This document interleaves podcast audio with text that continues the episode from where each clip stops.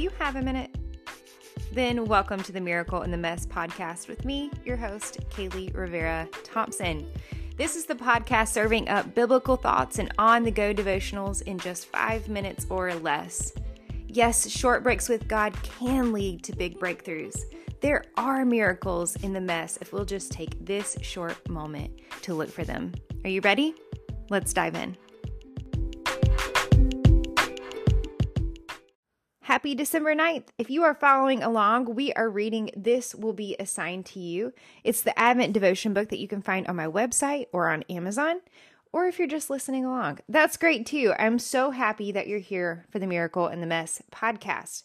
Today's title is called Scandalously, Recklessly Good. For to us a child is born, to us a son is given, and the government will be on his shoulders, and he will be called Wonderful Counselor, Mighty God, Everlasting Father, Prince of Peace. Isaiah 9 6. Jesus was born into the business of defying the odds. His job description has always been performing miracles in the meek and mild, glorifying the humble, and bending history in favor of those whom he loves. Present news headlines make us forget that we have a great God working in our very ordinary lives. We dwell on seemingly impossible situations and lose our real hope. We see all the dark places in the world and become blind to the fact that we are the light. Maybe we forget for a second that the present world is trying to tell us and remember what Jesus has been telling the world for over two millennia. I am Emmanuel still with you and always for you.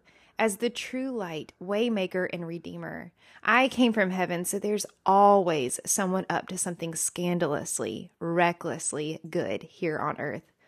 So stop worrying because the government rests on my shoulders. The world spins in my palm, and the best is yet to come. Advent idea. Find out when your town tree lighting ceremony is and make plans to attend.